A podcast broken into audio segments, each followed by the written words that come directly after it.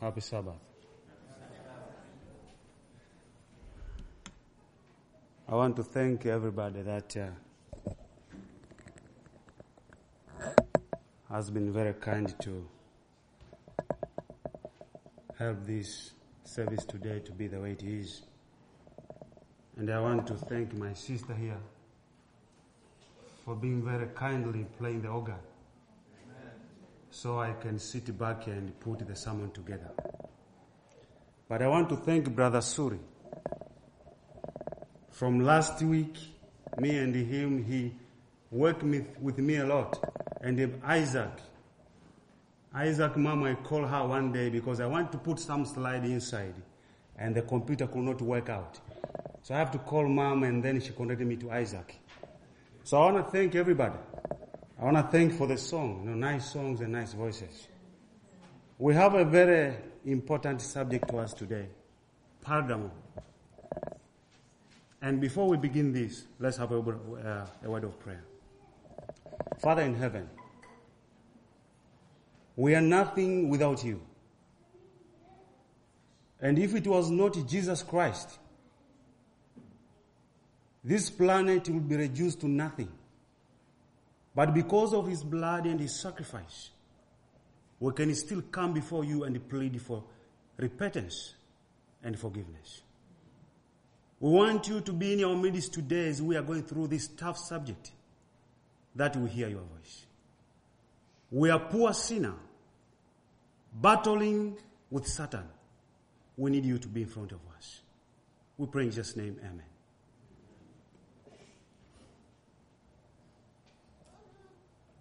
Now,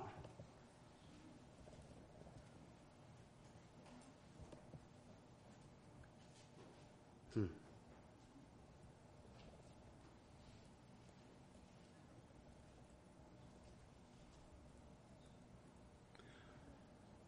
before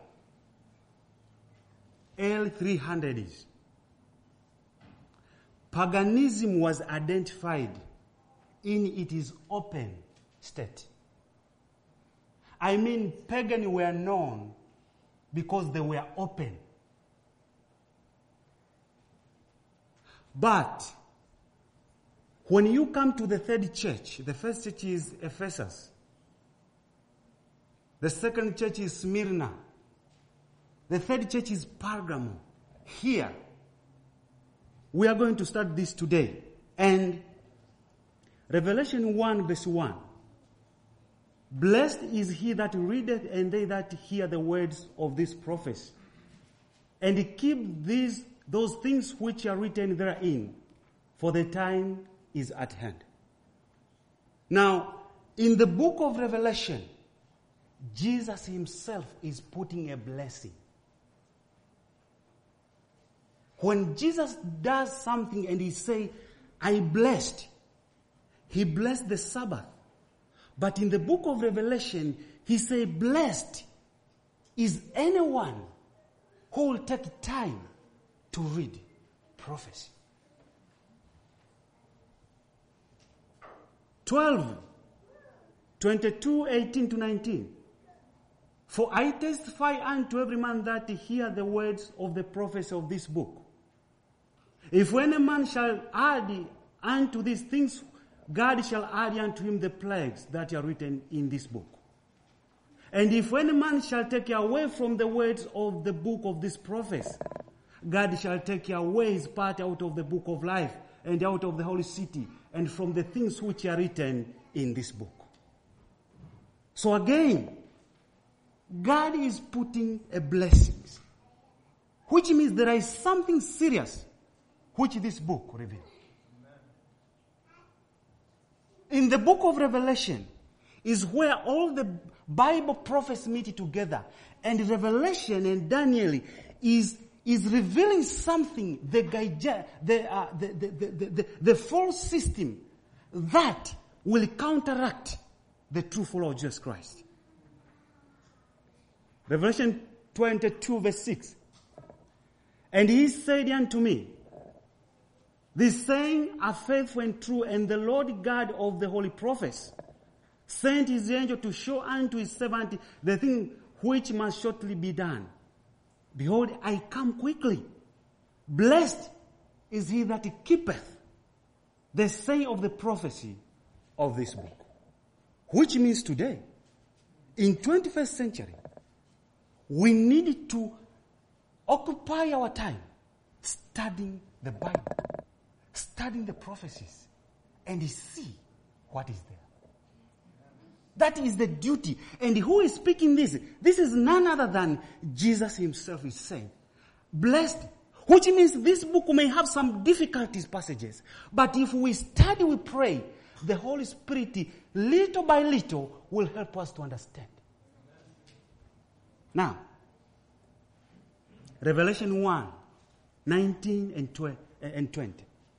Write the things which thou hast seen, and the things which are, and the things which shall be hereafter. The mystery, keyword, the mystery of the seven star, which thou saw in my right hand, and the seven golden candlesticks. The seven star are the angels of the seven churches, and the seven candlesticks, which thou sawest, are the seven churches. Now, the mysteries of the seven star. So we need to understand the mysteries that are in the seven stars, which means each church in the Christian history has a lesson for us today. And it is very vital than ever before because the battle which we are fighting today is more difficult than what they fought before. We'll see here. In, uh, we'll see it here in, in, in a, a minute. Now, Revelation 1, 12 verse uh, uh, Revelation 2 verse 12 and 13a. And to the angel of the church in Pergamo write, these things say he which has the sharp sword with two edged. I know thy works, and where thou dwellest, even where Satan's city is. Key word. Why is Jesus in say in the church of Pergamo? That's where Satan's throne is. We need to unravel that today. And thou hold fast my name and has not denied my faith. Even in, in those days wherein Antipas was my faithful martyrs, who was slain among you where Satan dwelleth. In the church of Pergamo, just say Satan dwelleth. Why? We need to understand that today. Now, how many are familiar with the Taylor Bunch? Taylor G. Bunch. How many people are familiar with him? How many people are familiar with the Taylor G. Bunch? Well, he was an L Seventh day Adventist. He was born in 1885. He died in 1969. He was one of those pioneer Seventh day Adventists who wrote about the book of Revelation. He was one of the church founder writers who wrote a lot about this church. They fought the battle about this church. The doctrine of this church, like eh, the judgment, the sanctuary, Taylor G. Bunch. He, he has eh, books which speak about eh, the Exodus, how the Seventh day Adventist movement can be typed with the Israel. But today we'll quote him in his book, The Seventh Epistles of Christ. The city of Pergam was built on named by Okay. The city of Pergamo was built and named by I don't know how to pronounce that, the, and Greek son after the fall of Troy in 20th century before Christ, making it one of the oldest city of Asia and of the world. Ephesus, Smyrna, and Pergamo were rivals for first place among the cities of the province and also of Asia Minor. That is the structure of the city. It was an exalted city. The name also indicates union as through marriages. Those are key words. Because of its natural defense, the city of Pergamo was considered an impregnable stronghold. The only way it was ever captured was by stratagem. In Pergamo, Lysimachus deposited his treasure, value of one, 10 million, because he considered it a safest place in his kingdom. So this was such a very powerful city. It was a strongest city that contained the affairs of the Caesars. Because of the great library which it, uh, uh, which it accorded Plutarch, contained uh, 200,000 volumes, it was second only to the world famous library of Alexandria. These libraries caused a long and bitter rival between the two cities. Egypt, in order to curb the growth of the Pergamon library, withheld the shipment of papyrus, the ancestor of paper. To meet the emergency, the Pergamonians dressed the skins of animal on which to do their writings, calling the new writing material pergamos and later parchment. The rival between the two cities ended when Mark Antony removed the Pergamon library to Alexandria as a gift to Egyptian Queen Cleopatra, with whom he was infatuated. So, the, the library of Pergamon was moved to Alexandria. And we will see that why is Jesus saying that that's where Satan dwell? It is because there were things which were done in Alexandria before it was destroyed by, Christ, by Christianity, which today it has influenced Christianity. And maybe almost many people are not aware of. Now, the history of Pergamo. The history of Pergamo can be traced back into 5th century before Christ. It is superior in the leadership in Asia beginning in 282 BC. It was the capital of the kingdom of Pergamo under the Attalid king. Attalid bequeathed his capital and his kingdom to the Romans in the year 133 BC, and they formed it into the province of Asia. So the last king of Pergam was Attalid. And Attalus, when he, he was about to die, he relinquished his title, his vestment to the Roman Caesar. So when we talk about Pergamum, we are talking about the transition from the government political to come together to the Romans, which finally will be married, will find the Roman system. Now, for 250 years, Pergam was the official capital of the province. It was also the city of the commune, uh, the commune of Asia. From Pergamo, the decrees of the Caesar were executed through the province. The power of life and death and this power was vested in the proconsul of the province who lived at Pergamo. The governor wielded the sword of Rome from this impregnable fortress. This was such a, a powerful city. According to Pliny, this is a Roman historian, Pergam was also the seat of the Roman Supreme Court. To this city, prisoners were brought for trial from all parts of the province and were sentenced by the power that ministers life and death to all. Now, the capital of the province was also the headquarters of the pagan religion. Now, here we come to the crack of the matter. Here was the headquarters of the pagan religion. And why? We'll have to find it. Of the province. For all ancient nation, church, and state were united. You see that today? The ruler of, of the state was also the head of the religion of the state. Satan is called the prince of this world and the god of this world. And he attempted to pattern all earthly kingdom after his own. He has ruled the world through human government, which he has controlled by means of his false and counterfeit system of religion. So Pergamum, it was the center of heathen worship. Now, Pergamon was a city of the heathen temple and a pantheon of pagan deity.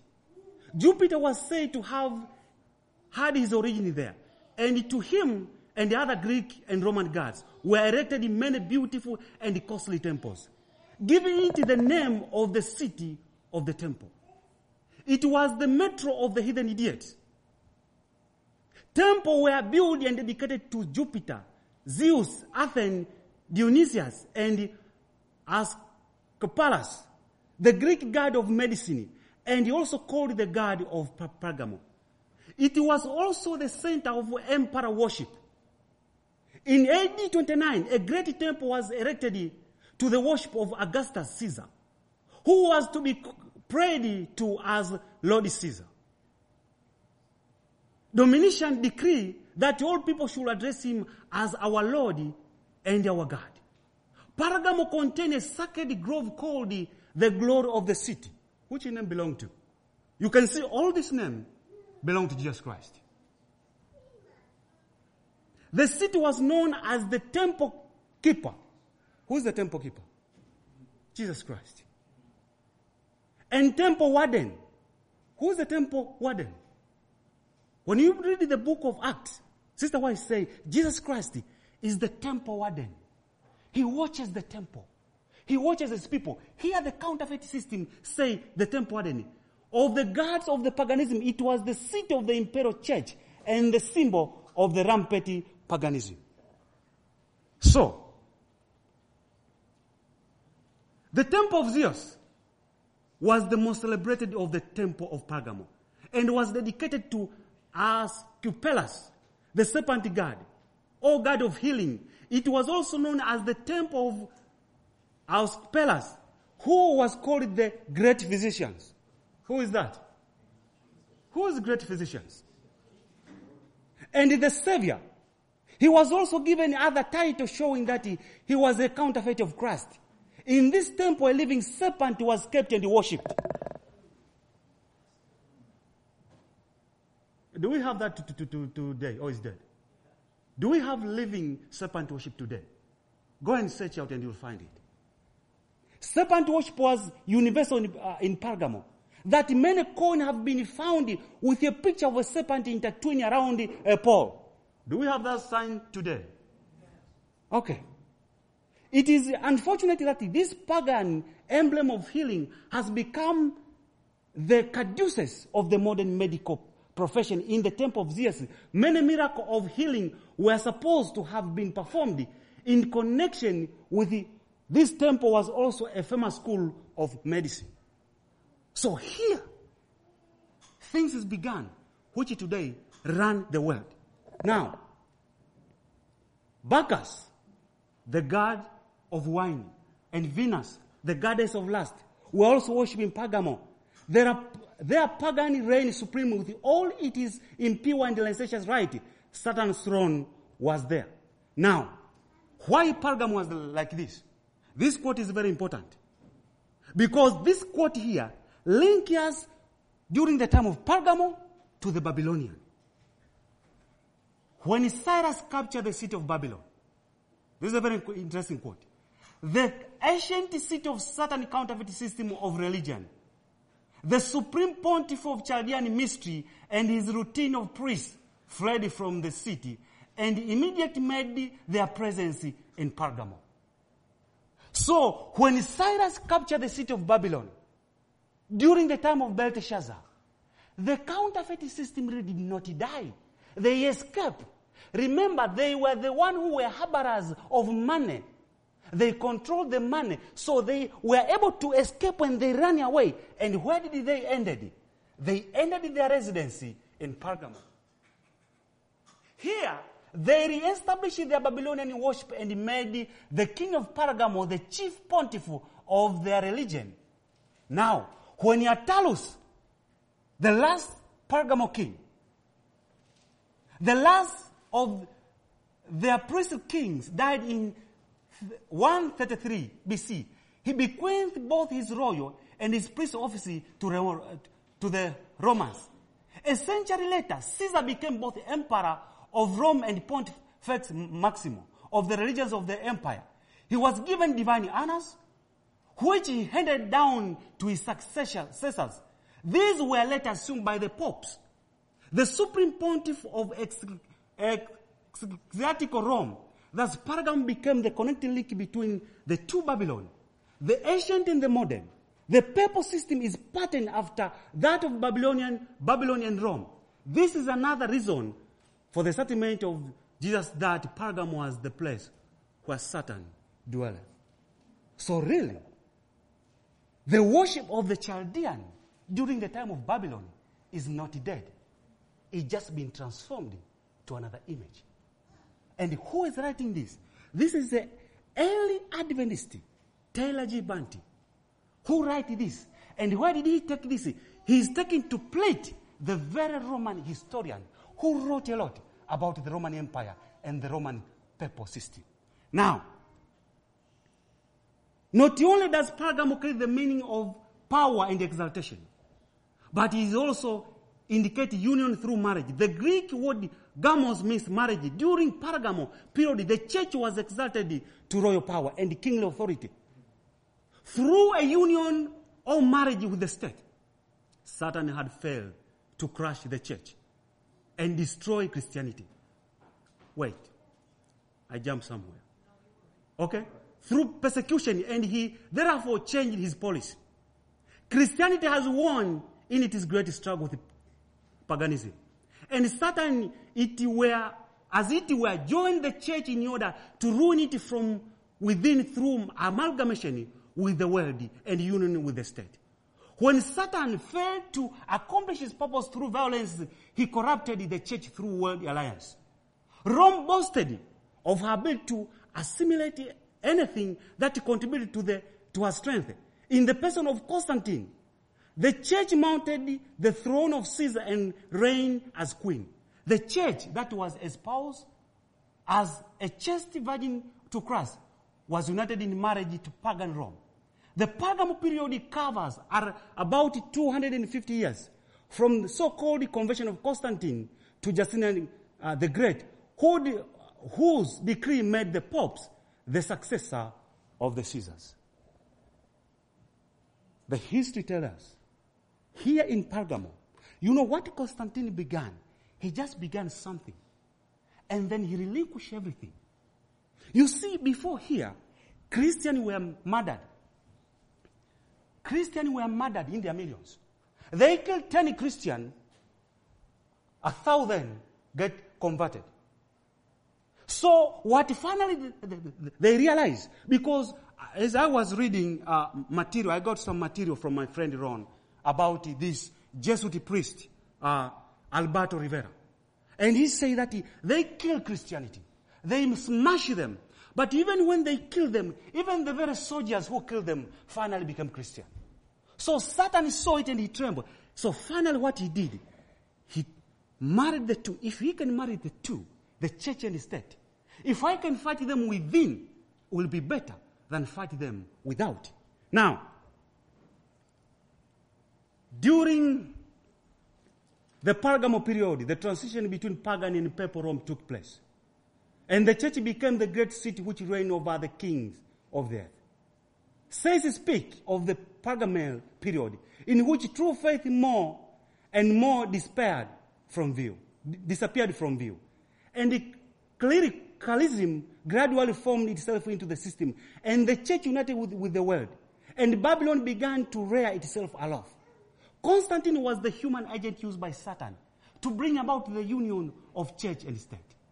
The historian Gibbon declared that the gratitude of the church has exalted the virtue and caused the falling and a generous patron who seated Christianity on the throne of Rome world. And the Greek who celebrated the festival of the imperial saints seldom mentioned the name of Constantine without adding the title of equal, equal to the apostle as an outward evidence that the name and worship of Christ stood triumphed above the uh, paganism. Constantine placed on his coin the labarum with the monogram of Jesus above that conquered dragon.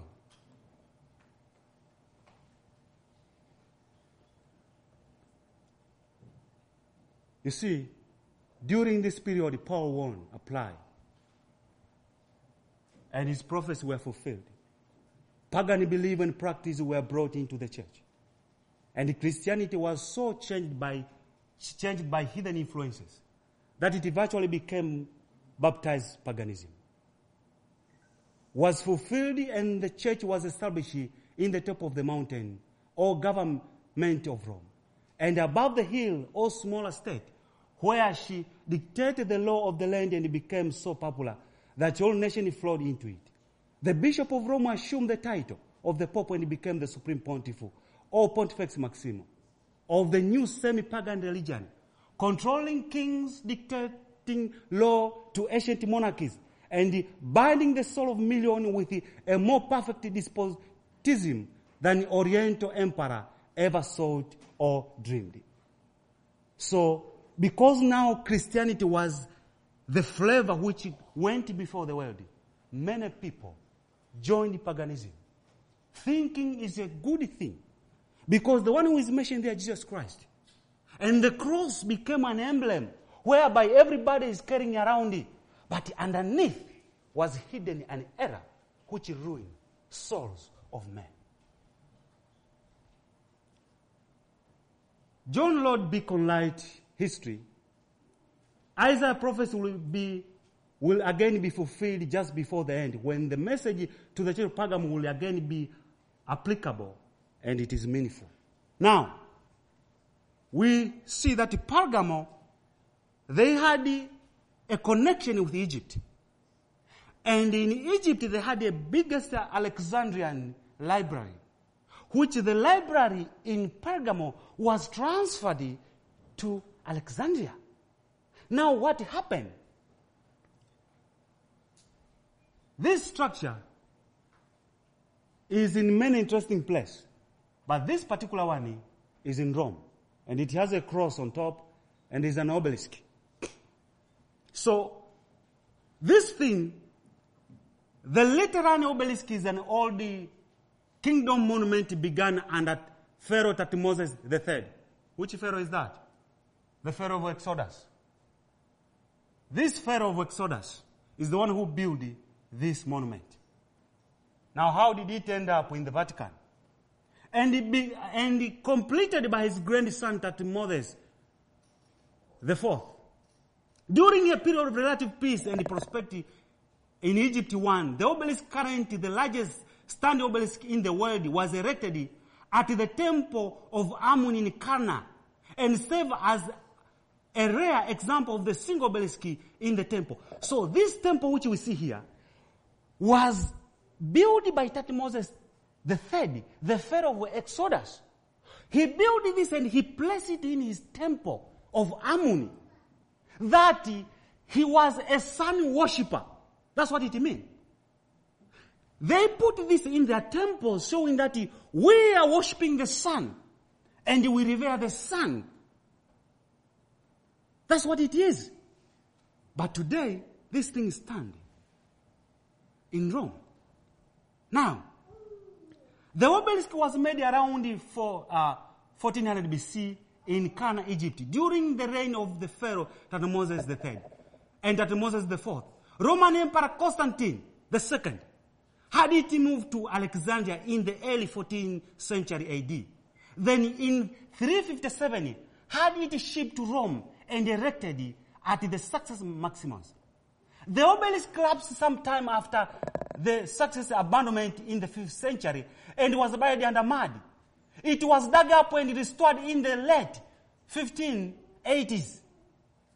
And by the order of the Pope, Sixtus V was topped with a Christian cross and installed in its present location near the Lateran Palace.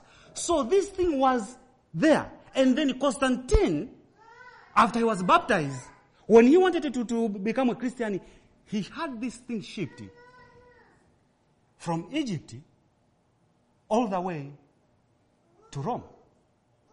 So they had to build a ship. Put this thing in the ship. Put it in the Nile. Ship it through Nile. Put it in the Mediterranean Sea. And ship it to Rome. Why did he do this?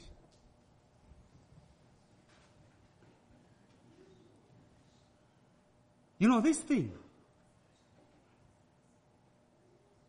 For himself and another of his father, neither were completed before his death.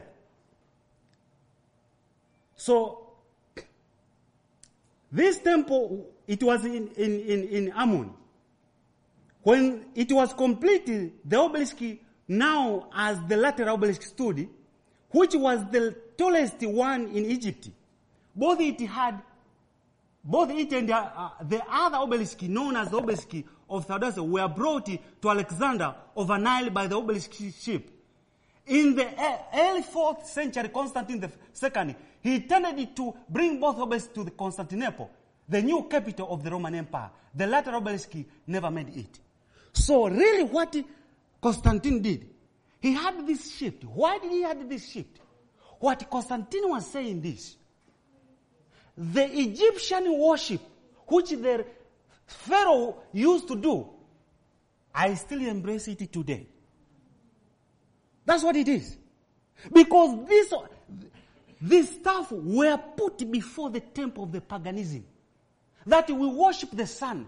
We have nothing to do with Christianity. So here, it is that Constantine had it shipped to the Vatican that the old ancient worship is still alive today, though he put the cross on top to make Christianity and paganism match together. You see, when Jesus says that he, that's where the Satan city is, Jesus means that he, the counterfeit system of religion, which will rob millions of their soul for eternal, because Christianity is being propagated as the game of the end, and the cross is being held, while really it destroys souls of men. Now, after the obelisk remained in Alexander for a few decades, Constantine had shipped to Rome. We read there. It was erected near the Egyptian obelisk called the Flaminio, which had stood since 10 BC, where it was still by Augustus to decorate the spin of Circus Maximus map. There were both remain, uh, there were, they both remain until after the fall in Western Roman Empire in 15th century. Uh, the Circus Maximus was abandoned and they eventually broke or were taken down. They were eventually buried by mud and uh, detritus carried by a small stream over time. First person account have the original Roman base of the monument still in Circus Maximus. In 1589, it contained a narrative of Constantine transport, raising and dedication of his father's obelisk inscribed on it is four-sided as a long epigram. Now, here, in this one, it shows that the obelisk really, the obelisk was topped with the cross and the pedestal was decorated with the inscription explaining it is Egyptian history and it is traveled to Alexander and Rome. Mention the baptism of Constantine the Great. Why? Because Constantine is the one who came with the idea of, you know, if we keep on fighting Christianity from outside, we will not win. But if we, ma- we, make Christianity and paganism together, and we put the name of Jesus in the front, finally people will follow because every human being who hear the name of Jesus Christ, he get hope.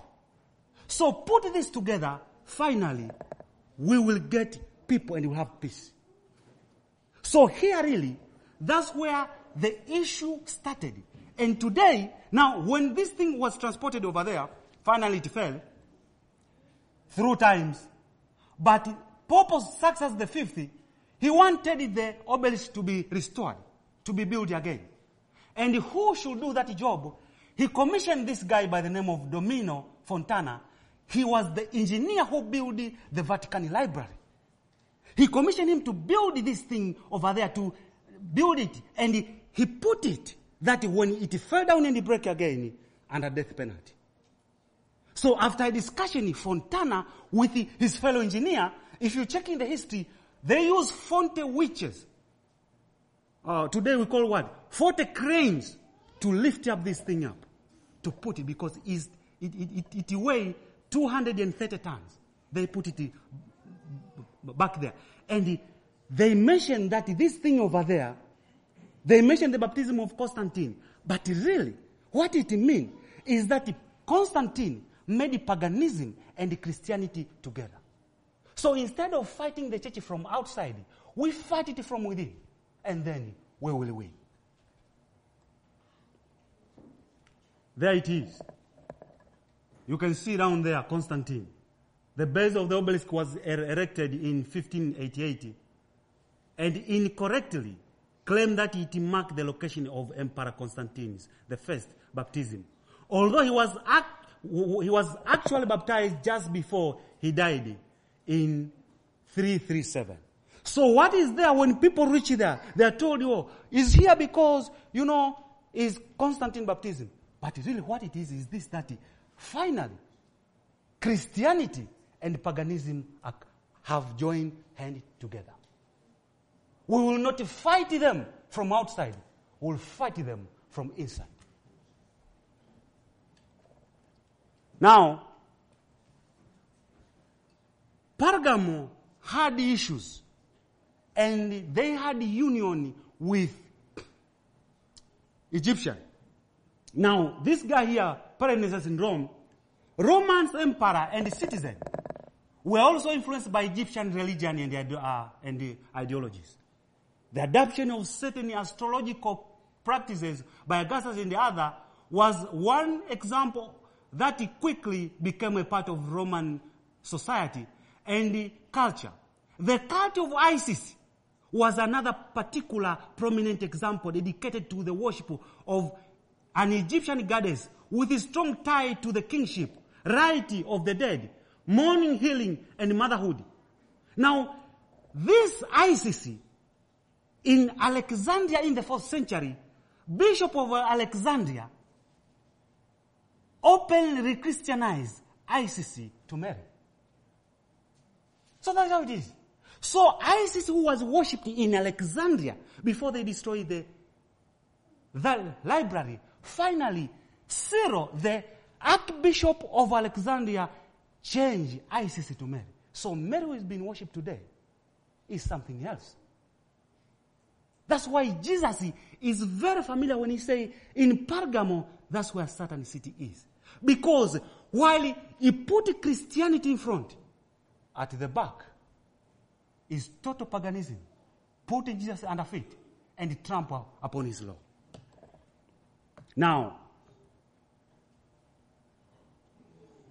hidden hand in the Vatican, because now cross is the prominent features. The, this bent crucifix is a sinister symbol used by Satanists, Satanists in the 6th century that had been revived at the time of the Vatican II. This was a bent or broken cross on which was displayed a repulsive or distorted figure of Christ, which the black magician and sorcerer of the Middle Ages had made use of, of to represent the biblical term mark of the beast. Yet not only Paul, uh, the sixth, but his successor, the two John Pauls carried the object and had it up to be revered by crowns who had not the slightest idea that it stood for Antichrist. So Christianity is a game of the end, while paganism is covered underneath. So when Jesus say that pagam, that's where Satan dwells. Today, Christianity is everywhere. But if you look careful, it is paganism hidden under a different name. Now, we're going to close with this chapter, the great controversy. The great adversary now endeavor to gain by artifice what he has failed to secure by force. Persecution ceased. And in it instead were substituted the dangerous allurement of the temporal prosperity and the worldly honor. Idolaters were led to receive a part of Christianity, Christians, faith while they rejected the other essential truths. They professed to accept Jesus as the Son of God and to believe in his death and resurrection. But they had no conviction of sin and felt no need of repentance or of a change of heart. With some con- concession on their part, they proposed that Christians should make concession that all might unite on the platform of belief in Christ. Now the church was in fearful peril. Prison, torture, fire and sword were a blessing in comparison with this. Some of the Christians stood firm. declaring that they could make no compromise.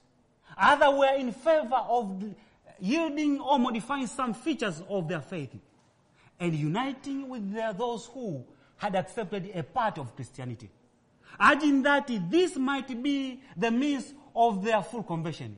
That was a time of deep anguish to the faith followers of Christ and a cloak of pretended Christianity. Satan was insinuating himself into the church to corrupt their faith and turn their minds from the word of truth. Most of the Christians at last consented to lower their standard. Do you see that today? And a union was formed between Christianity and paganism. Although the worship of idol professed to be converted and unite with the church, they still clung to the idolatry.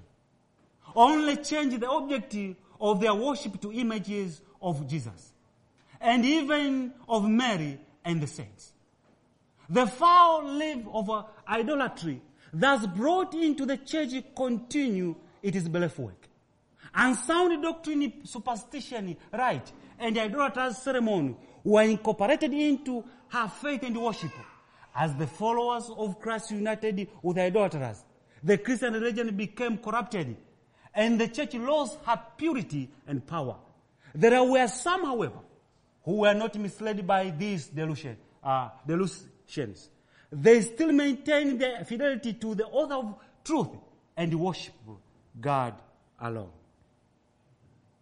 But there is no union between the prince of light and the prince of darkness. And there can be no union between their followers. When Christians consented to unite with those who were but eh, have converted from paganism, they entered upon a path which led further and further from the truth. Satan exulted that he had succeeded in deceiving so large a number of the followers of Christ.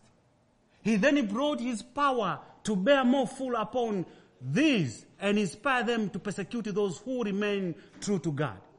None understood so well how to oppose the true Christianity faith as did those who had once been its defenders and these apostate Christians, united with their half-pagan companions, directed their warfare against the most essential features of the doctrine of Christ. It requires a dis- despite struggle for those who will be faithful to stand firm against the deception and abominations, which were disguised in sacerdotal garments and introduced into the church the Bible was not accepted as the standard of faith. The doctrine of religious freedom was termed heresy, and it is upholders were hated and prescribed. After a long and severe conflict, the faithful few decided to dissolve all union with the Apostles' Church. If she still refused to free herself from falsehood and idolatry. They saw that separation was an absolute necessary if they will obey the word of God. They dare not tolerate errors fatal to their own soul and set an example which will impel the faith of their children and children's children. To secure peace and unity, they were ready to make any concession consistent with fidelity to God. But they felt that even peace would be too dear purchased at the sacrifice of principle. If unity could be secured only by compromise of truth and righteousness, then let there be different and even war. Well, that's the last quote. Well would it be for the church and the world if the principle that actuated those whose steadfast soul were revived in the hearts of God's professed people. There is alarming indifference in regard to the doctrine which are the pillars of the Christian faith. The opinion is gaining ground that, after all, these are not of vital importance. This degeneracy is strengthening the hands of the agenda of Satan, so that false theory and fatal delusion, which the faithful ages past in peril, their lives to resist and expose, are now regarded with favor by thousands who claim to be followers of Christ. Now, This is a base of what it is to today. And in the church of Pergamum, there are two things we just say that he, that's where Satan's city is. And second is say, you have people who are Bala, Balaam. He mentioned Balaam. Why is he mentioning Balaam?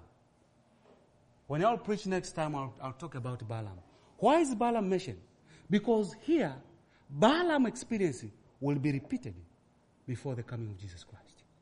But what you see today, the counterfeit system, which was started there, Satan started a grand system to ruin millions and millions of people.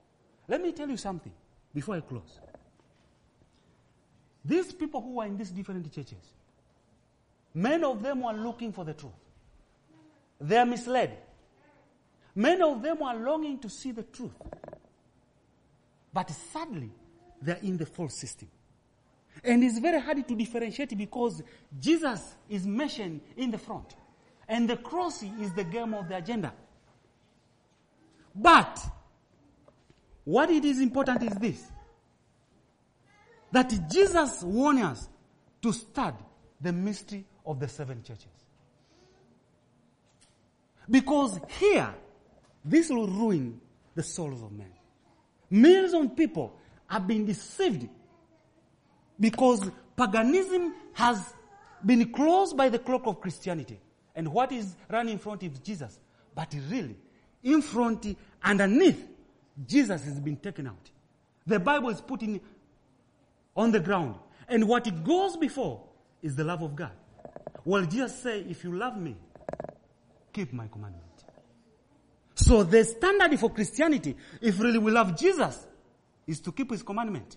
But here in this Pergamo system, Jesus is out of the question. As we ponder this thing, may God bless us. We are living in the time of difficulty. Everything appear like Christianity. Everything seems to be Christianity. But what is behind it is a lie. May God bless us in Jesus' name. Amen.